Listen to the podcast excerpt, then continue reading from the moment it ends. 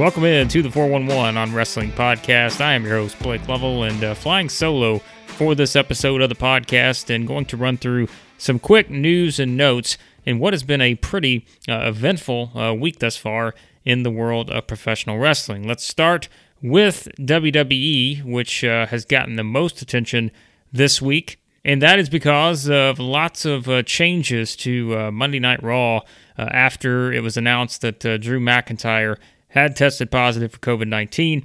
Uh, McIntyre wound up speaking on Raw and uh, kind of talking about the situation.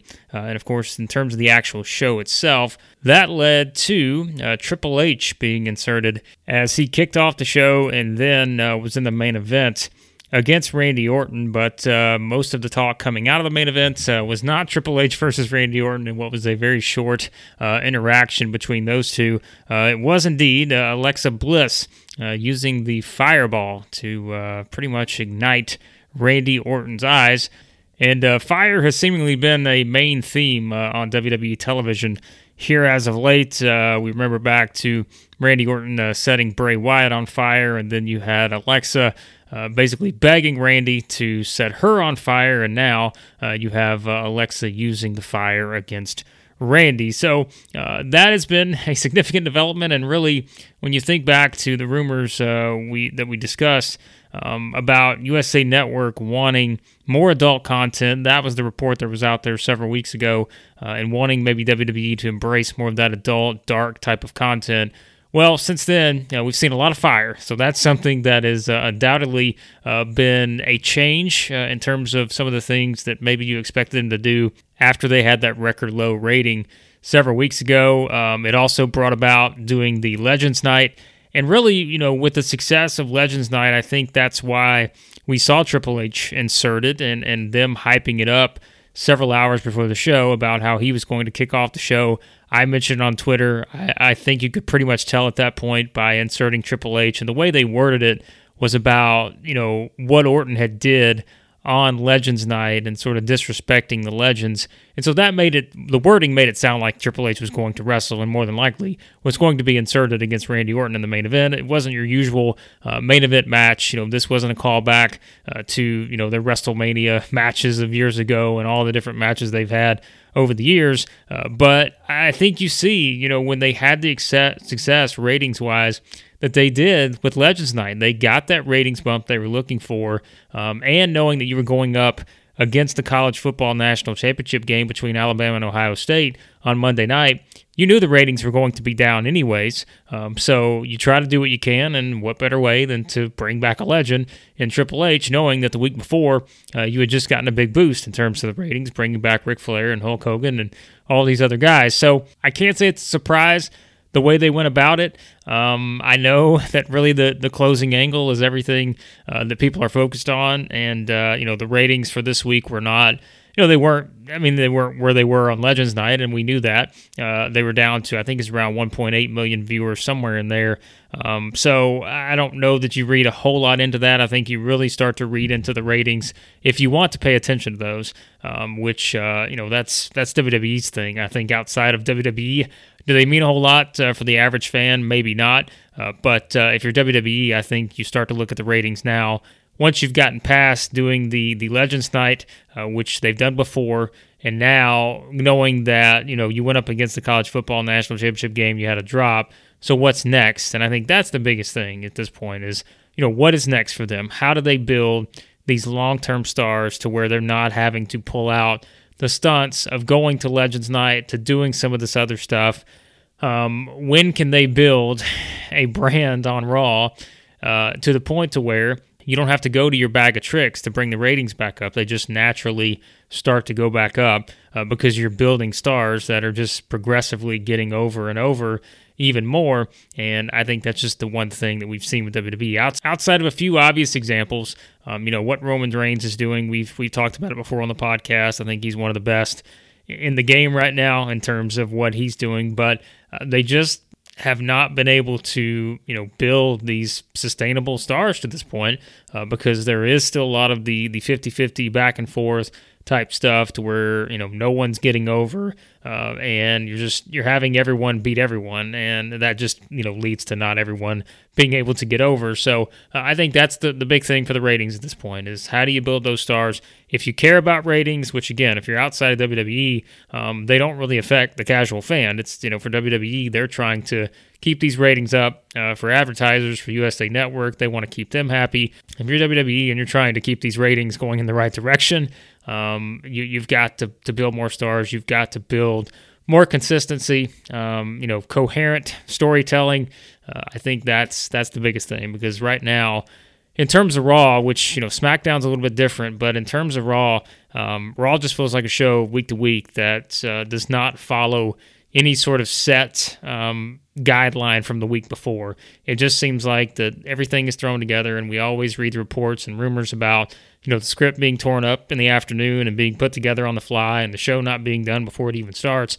Um, these are things that are holding Raw back right now. So if you're a fan of Raw, if you're a fan of WWE, uh, the best thing WWE can do is just be more consistent uh, and be able to to build better stars. And the only way to do that is to uh, do a little bit better in terms of their long term planning. Because right now uh, that has been an issue, and I think for the ratings wise, um, that is certainly something that uh, a lot of people have discussed. And we'll see if they can get things back on track. And the bigger story right now is, you know, with the whole Drew McIntyre thing in terms of uh, him testing positive, and you know, it's it's a matter of who else, you know, could be in that mix in terms of uh, who was around him, when did they find out? There's lots of things that you probably really won't know about the situation. I know people have pointed out uh, some of the people who were not on television on Raw on Monday night, um, and and maybe you know you can play the guessing game all you want, but I think without actually knowing the details, it's hard to do that. But we'll see. I mean, as of right now, you know, looking ahead to the Royal Rumble, uh, we're still going to get Drew McIntyre versus Goldberg. Um, that is another subject in and of itself about whether people are excited to see a, a Goldberg title a shot here in this spot. I know some people are worried that Goldberg could actually win this thing. I don't know. I, I, think you never put anything past WWE in these scenarios when it comes to the legends uh, and and Goldberg. We've seen him in these spots before. I mean, really, just think back a year ago. Um, we were talking about this with uh, you know him being in the spot and uh, going into you know WrestleMania where he was. So I can't say that it's ever out of the question when it comes to these things, but you would expect for Drew McIntyre to win and uh, maybe just sort of you know get that rub from from a legend like Goldberg after the match. But uh, I think you never say never. That seems to be the common uh, phrase and theme that's used with WWE. Uh, but you would think that Drew McIntyre wins this match, goes on to WrestleMania uh, to face someone. And speaking of the Royal Rumble. Um, you know the betting odds right now they seem to we have fun looking at the betting odds although ultimately do they mean a whole lot not really but uh, as of right now, it seems like the favorites on the men's side continue to be uh, Daniel Bryan as as the betting favorite at this point uh, to win. Which you know, in that scenario, you would expect him to go on and challenge Roman Reigns unless uh, Reigns loses to Adam Pearce. Which uh, that I think we can say never say never. I don't think Adam Pearce is going to beat Roman Reigns, so I think we may be able to use that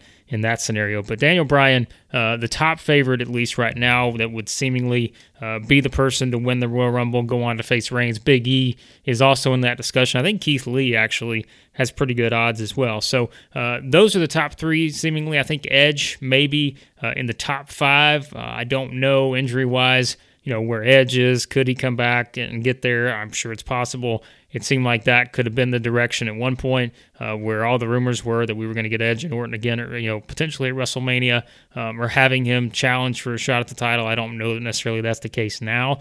But uh, Biggie, uh, Daniel Bryan, I think right you would probably put those in the top two in terms of the guys who should win the Rumble uh, on the men's side. On the women's side, Bianca Belair is still the favorite. And really, we've we've added these uh, betting odds on 411 uh, over the past several months. It seems like Bianca Belair has really been at the top uh, the entire way outside of Rhea Ripley, who was probably at this point uh, the second favorite because you know the rumors about her being called up and all that. So uh, that you know offers some intrigue in and of itself. I think on the women's side, uh, there are probably more unknowns, but at least you feel like on the men's side.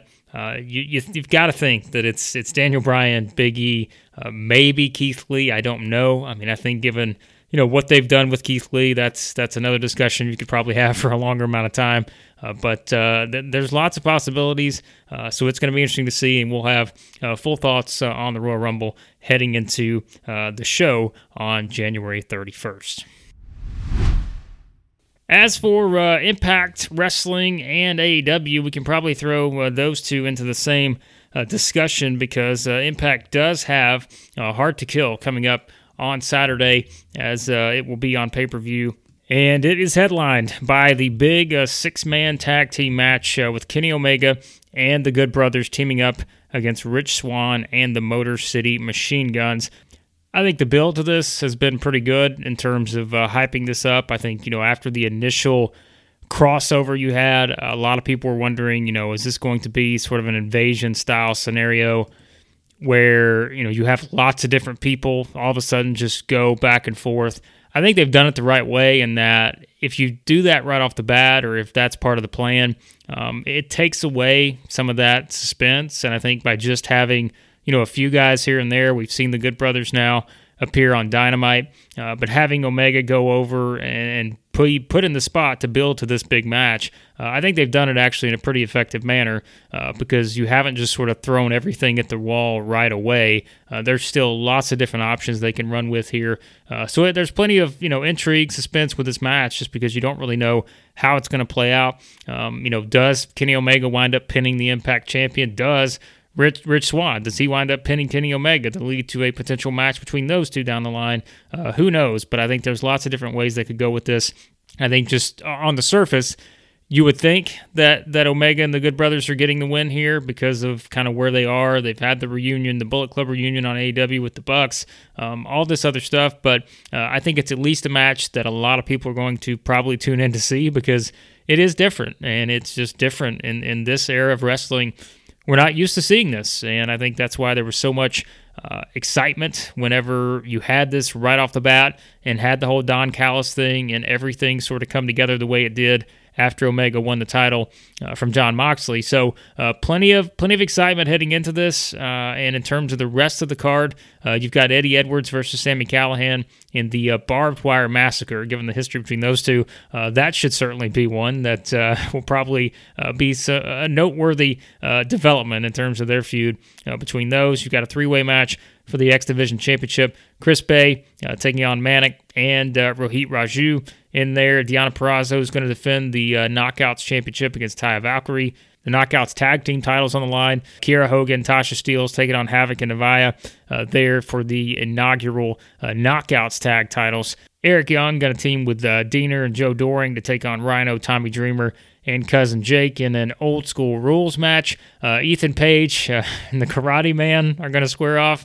Uh, this should certainly uh, be uh, quite a quite an interesting uh, situation there. I know, do you call it a match? I don't know, but it's I think Impact uses the word bizarre to hype this, and that sounds about right to me in terms of uh, what this could be. But I think because Ethan Page is involved and really not knowing his future uh, as well, uh, I think there's there's lots of ways they could go with this. And they just added uh, Tennille Dashwood and Caleb are going to take on uh, Rosemary and uh, Crazy Steve. So that's the lineup as of right now here as we're recording this. And it's also worth noting on uh, Hard to Kill, there's going to be a new announce team involved as Josh Matthews and Madison Rayne, no longer the commentators for Impact as they announced on Wednesday uh, that it was going to be Matt Striker and D'Lo Brown are the new announced team uh, for Impact Wrestling. Josh Matthews being promoted, signing a new multi-year deal, but being promoted uh, to a senior producer uh, role with Impact. So he's going to be doing more uh, behind the scenes stuff. So uh, that's sort of a, a, fresh restart, I think, there for them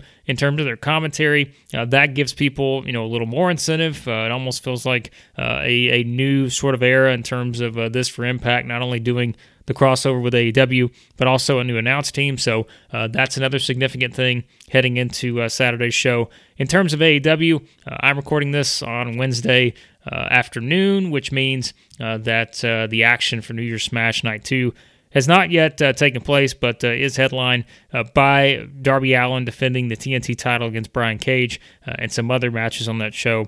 there should be a lot of fun as well for that. But I think the most intriguing part for wrestling fans now is in terms of where things go from here with this AEW and Impact partnership. What's next? I have to believe that we'll get some sort of idea on that with Saturday's show, Hard to Kill. Uh, I think you know that main event. The result of the main event will probably tell a lot. You know, could you see an AEW star get involved? Someone else? Uh, could you see others get involved? We talked about the reunion with the Bucks. Could they wind up being on this show? There's a lot of different possibilities and a lot of different directions. I think you can go with this, and I don't think that they're far from done yet in terms of uh, this whole partnership. And I know everyone has talked about, you know, what else could, could they do in terms of the crossover potential with AEW? Um, could it involve uh, New Japan? You know, could there be some possibilities there in terms of all the different things they could do? Um, so it's going to be fun. It's going to be fun to see what happens. Uh, but I think it is something that still maybe you know initially i think there were lots of that talk about dream matches and all those things uh, maybe i think just the, the slow build that they've done with all this people aren't as excited just because you know there hasn't been a ton that's happened. You haven't had all those different crossovers and all that. Because right away, you know, just wanted to think, oh man, we're gonna get all these dream matches right off the bat. But like I said earlier, I think just a slow build, the way they've done it, uh, that at least uh, presents a lot of a lot of things they can still do in the future and not have to rush them. So um, we'll see, we'll see what the developments are uh, on uh, Hard to Kill on Saturday. But speaking of New Japan, New Japan has announced uh, their new beginning uh, tour cards uh, for the upcoming uh, tour that they're going to have there, uh, which will involve several different title matches, and uh, they were the ones that we expected when we talked about it uh, with Ian Hamilton uh, breaking down the action from Wrestle Kingdom and New Year's Dash. Um, they pretty much set up all the all the matches we thought we'd see. it's going to be you know the first one in terms of you'll have the normal road to shows with lots of different tag matches and all of that. Uh, those will get started on January the 17th, so that'll get started at Korakuen Hall uh, with uh, the main event there, and that one will be uh, Bushi and Hiromu Takahashi taking on Master Wato and Sho. Um, and then from there, you'll have the Road to cards leading up to uh, the January 30th, which is going to be the new beginning in Nagoya. That show will be headlined by Shingo Takagi def- defending his uh, NEVER Openweight title against Hiroshi Tanahashi. Uh, the semi main event in that one is going to be Will Ospreay going one on one with Satoshi Kojima. Uh, Hiroshi Tenzan is going to make his return. We talked about him doing the stretcher job at New Year Dash. He's going to get his big one on one match against Great-O-Khan uh, in that to try to get his revenge on uh, what happened to him at New Year Dash. Uh, and then, you know, the two big shows after that going to take place uh, February 10th and February 11th. On those, the February 10th show, uh, you're going to have the uh, Guerrillas of Destiny defending the IWGP Tag Team Championships against Taichi and Zack Sabre Jr., Dangerous Tekkers. And uh, for the IWGP Junior Heavyweight Championship, Hiromu Takahashi will defend the title against Sho on the February 11th. That is the big match of the tour, as uh, it will be uh, Kota Ibushi defending the IWGP Heavyweight Championship and Intercontinental Championship against Sanada, uh, which is what they set up after night two of Wrestle Kingdom. Uh, so, really, no surprises. I think we knew, given how they built things in terms of the, the potential pairings and all the different things they could do. Those are the ones that you pretty much knew you were going to get. Um, elsewhere, you know, in terms of the non-title matches, uh, as we said, I mean, O-Khan versus Tenzan, that one makes sense given what happened at New Year's Dash. Uh, you've also got Bushi versus Master, Master Wato. That was set up in the, the last angle promo uh, there at New Year's Dash. That match is going to take place, the singles match, on February 10th. Um, and they're also pairing off some of the others you can sort of see. Um, it seems like, you know, Okada and Evil are going to be paired off they're in a lot of these tag team matches together, um, and you know that's that's something else that that certainly is going to uh, play a role uh, here moving forward for them. Uh, it's also another thing worth noting is that uh, as expected. They're going to be moving up the start times on some of these shows just because of the state of emergency that's been, that's been declared there in uh, Japan and really, you know, in Tokyo and, and elsewhere, the surrounding areas. Um, so they moved up the start time uh, to bit earlier to try to uh, get people, I guess, home uh, for that 8 p.m. It's not a hard curfew, but uh, the government has pretty much urged citizens uh, to refrain from going out after 8, you know, for anything that is considered non essential. Um, so they're moving up the start time on some of those shows. I don't think it's on every one of them. you can find over at 411mania.com. I'm going to put the link to this in the show notes for all the different stories we've talked about. You'll be able to find that uh, here in the show notes of the episodes. If you want to read, get more information on some of the things uh, discussed here on this particular podcast, uh, you can find the links to all those in the show notes. Uh, but you can find that there with a full list of times uh, for all these. But uh, a lot of these shows going to be moved up uh, for the start times there. Uh, another thing on New Japan uh, before we wrap up with them is that the New Japan Cup 2021 edition is going to take place in March. last year they had to move it to June because of the pandemic, but now they did announce on Wednesday that the New Japan Cup is going to return in March. Uh, the action kicks off March the 5th at Korakuen Hall uh, and uh, will climax on March the 20th and the 21st uh, with the final. So um, that's another, you know, adds another bit of intrigue in terms of uh, what's next. Uh, as uh, the Super J Cast, the popular New Japan podcast, noted on their Twitter, put up a, a graphic of the poster, and it is worth noting on the poster that Jay White is on there. What does that mean? Does it mean anything? I guess we don't really know. Uh, but uh, Jay White's future has been a big discussion point in terms of is he staying? Is this a work, or could he actually uh, be leaving New Japan, going to WWE? Um, there's been lots of rumors, lots of speculation.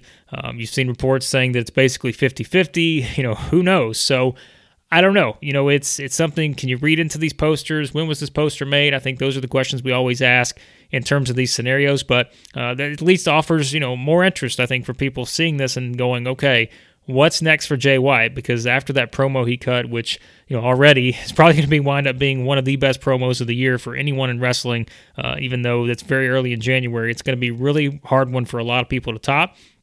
Um, but he did such a good job, sort of selling the unknowns with his future that I think it's left a lot up in the air. And so people are saying, okay, well, is this the point where Jay White uh, maybe comes back, wins the New Japan Cup, um, and then that sort of continues that that story arc for him in terms of him finally getting his revenge, uh, his road to redemption.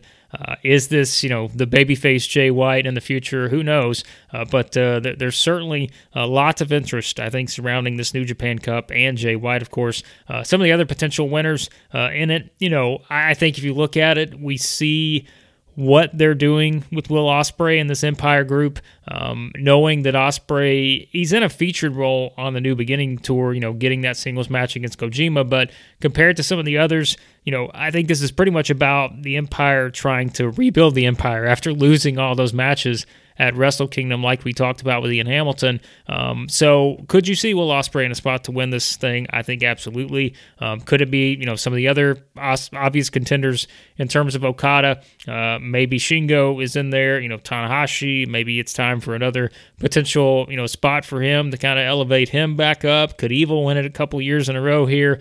I don't know, but I think there's there's lots of possibilities. Um, and really you know, I think it's just sort of the, the state of things in Japan is going to uh, play a role, you know, in some of this in terms of maybe what, what it looks like with fans here in the near future uh, with these new beginning cards. You know, do they end up having to make adjustments? Uh, they already have the early start times. Uh, what things are going to look like, you know, in March, we don't really know, but uh, it's clear, you know, at least they they have the flexibility in terms of uh, they've decided they're gonna they're gonna do this, you know, starting March 5th in the New Japan Cup. Uh, so they they kind of have an outline of where they're going here, and maybe you know that's that's better than they had a year ago in terms of uh, all the different things that, that were up in the air and uh, not really knowing what they were going to be able to do uh, maybe around that time last year. So we'll see but uh, that is kind of what's going on uh, right now in new japan.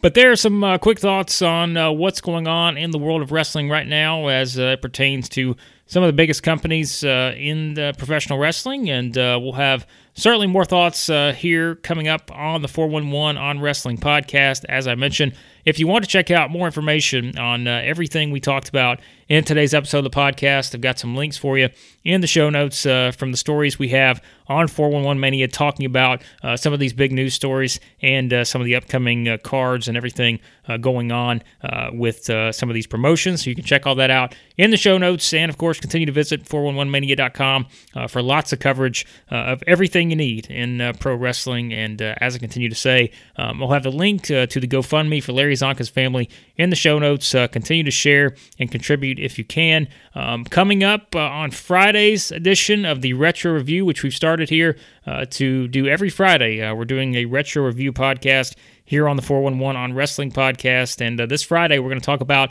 the 2001 Royal Rumble. Uh, last week was Steve Cook. We talked about the 1992 Royal Rumble uh, with Ric Flair's big shining moment there and Bobby the Brain Heenan's masterful commentary. This week, uh, nine years later, we talk about the 2001 Royal Rumble with uh, Dissecting Dynamite host Andy Perez, who we've had on the podcast here a lot. Um, we are going to discuss uh, all the happenings uh, from that period in 2001. Uh, lots of big matches on that Royal Rumble card. Yeah, Triple H versus Kurt Angle for the WWF title. Uh, the Royal Rumble match, which featured a lot of talent. Uh, an undercard, which you had Chris Jericho taking on Chris Benoit in a ladder match for the Intercontinental title. The Dudley Boyz uh, versus Edge and Christian. Chyna versus Ivory for the women's title. Um, lots of good stuff on that 2001 Royal Rumble card. And we're going to talk all about it with Andy Perez uh, this Friday. So you can check that out and be sure to go back and listen to some of these retro reviews we've done over the past several weeks. Uh, these are fun to do. They just add a little bit, uh, you know, retro type of uh, feel to the podcast. So not only we talk about some of the stuff going on uh, currently in the world of wrestling, also talk about some of the stuff from the past. So uh, you guys seem to be enjoying that. So thanks as always. So we appreciate the feedback, and we'll have more of those coming up here on the podcast. So subscribe any podcast app you use, search for 411 on wrestling, Apple Podcast, Spotify, Stitcher, you name it. You can find us there. And uh, thanks as always for listening to this episode of the podcast. Stay safe, and we'll talk to you next time here on the 411 on Wrestling Podcast.